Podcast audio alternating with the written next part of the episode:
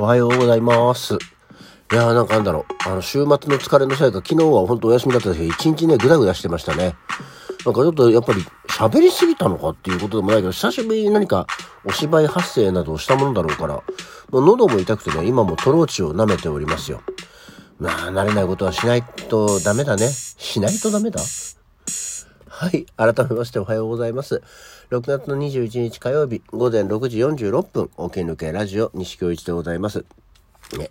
事前にさ、ちゃんと発声練習なりさ、喉を使う訓練をしとかないといきなりね、いろいろやったら、それは喉に負担もきますよ。うん。というわけで、ちょっとね、喉が痛いんで。えー、でも昨日よりは、昨日すごかったね、本当に。あの、まだやっぱり声枯れてるな。うん、疲れてんだよ、みたいになってましたからね。でもやっぱりちょっとまだ今低音の魅力が、えー響いてる感じでございますけども。はい。そんなわけで今日は夏至、ね、ずっと言ってました二十四節気の夏至でございますよ。えー、と、あの、昼間の時間が一番長くて、夜が最も短くなる日っていうことなんですけどね。そう、夏至の日っていうのを、まあ、で、何なの？どうなの？どのぐらいなの？と思って、えー調べてみましてね。まあ一番長いのが、北海道の札幌ですよ。日の出が3時55分。すごくない ?3 時55分なんて真夜中だよ。3時55分が日の出で、日の入りが19時17分。もうさ、やっぱ何？白夜だよね。っていうぐらいなんじゃないかと思っております。で、えーお世話になっております、岩手県盛岡市は、えーそこからまあ10分ちょっとね、短いのか。えー4時7分に日の出。で、えー19時6分、えー日の入り。だからもう、えー12、15、6、7、まあ、15時間ぐらいはやっぱり昼間ですよね。で、えーまあ、東京の方なんですけど、埼玉は4時25分。うん。あの、岩手から遅れること、まあ、15分ちょっと。うん。4時25分で、日の入りが7時。うん。やっぱり短いんだよね。20分ぐらい短いんだよ。うん。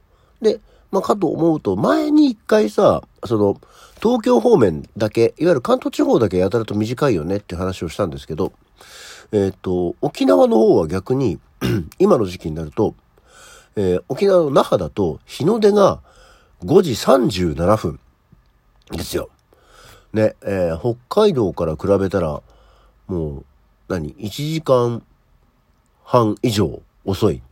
5時37分に日の出。で、その代わり夜19時24分、7時24分に日の入り。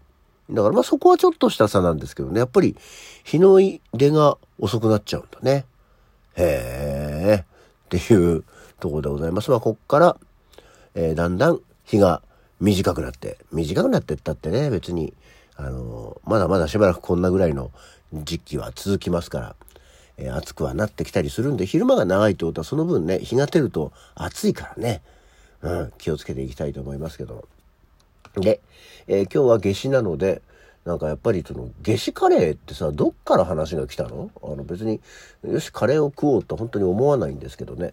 なんか夏至カレー、夏至カレーってやったらとこう、ツイッターのタイムラインには入ってましたけどね。そんな風習は恵方巻き以上に聞いたことがないよね、と思っております。ほんでもって、えー合わせて今日は国際ヨガの日。これもですね、最近ですね、平成26年の国連総会。国連で決めたんだ、国際ヨガの日。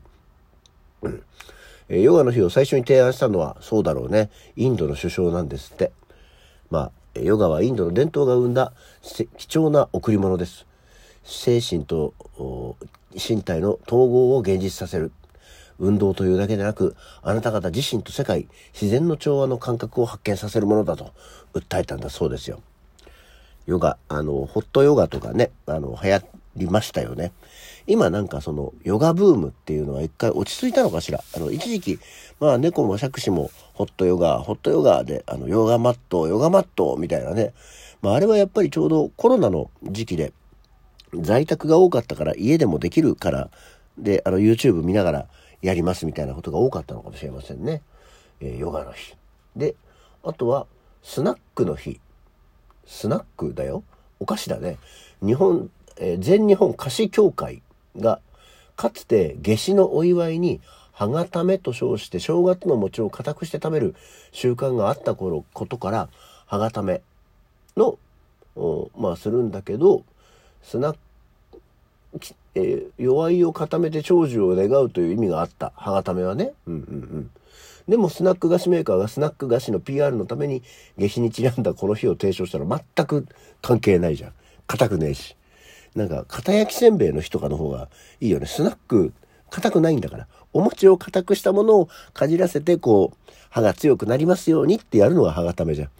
サクサクサクサクパリパリパリパリって言っちゃったら、歯固めらんないっつうのね。な、なぜその日にしたんでしょう謎です。噛むからってだけなのかしら。じゃあ何でもいいじゃん。スナック菓子じゃなくても。ね。で、あとは、フルーツカービング、ソープカービング。あ、これの日、これもそういえば最近あんまり聞かなくなっちゃったね。フルーツカービング。あの、カービングナイフでね、あの、メロンとか、スイカとかをさ、なんか綺麗に柄で彫るやつね。あの、あれもいつ頃？うちの息子が、なんかね、一瞬ハマって、カービングナイフ持ってましたね。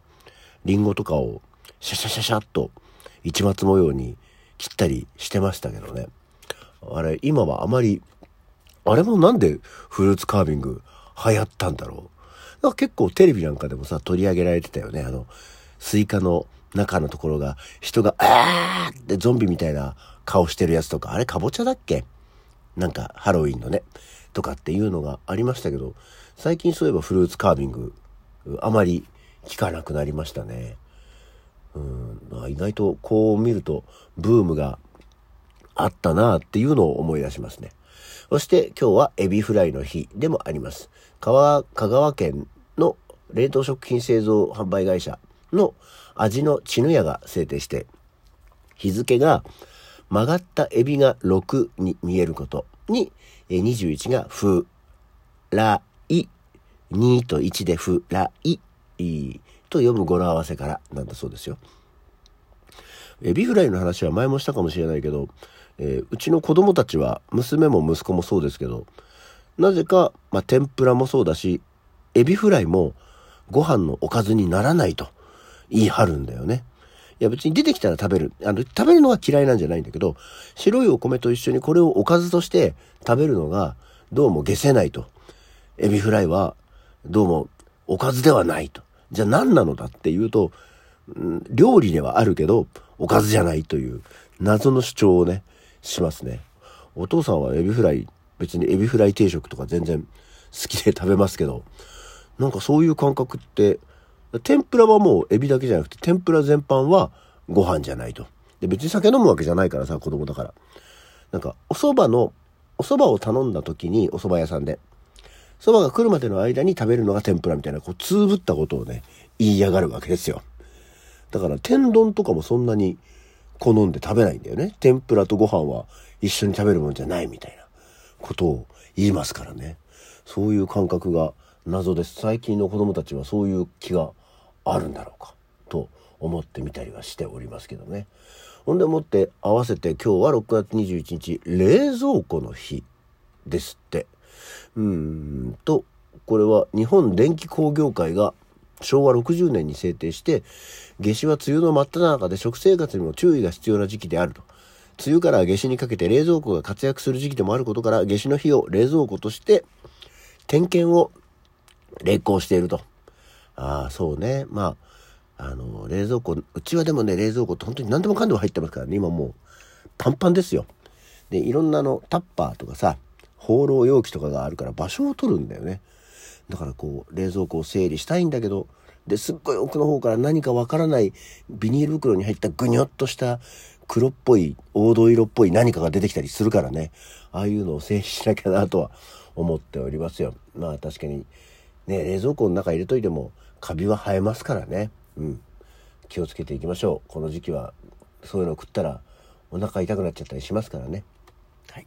そして、えー6月21日、仕事も遊びも一生懸命の日なんですって。うん、不動産投資専門会社が決めたそうですよ。働き方改革、ワークライフバランスが叫ばれる中、仕事と遊びのどちらが重要というのではなく、両方とも全力で取り組む日というすることが目的。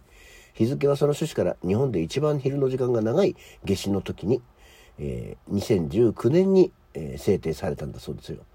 この日にバーベキューをするなどの提案をしている。いや、暑いじゃん。もうちょっとバーベキューは涼しい日にしようよ。で仕事も遊びも一生懸命、まあまあ、お題目としてはね、素晴らしいですけど、仕事は一生懸命やらなくていいじゃん。遊びを一生懸命やろうよと。私なんかは思いますね。それがライフワークバランスの、あの、良いバランスなんじゃないでしょうか。だって仕事なんてお金を稼ぐための手段じゃん。そこを頑張らなくてもお金が稼げるようになるのが一番よくねって思ったりはしますけどね。いかがでしょう。はい、そんなわけで、まあ今日はこのぐらいですな。あ暑いね。今日も天気が良くなって夏至ですございますから、えー、昼間が長いですよ。えー、熱中症など気をつけていきたいと思います。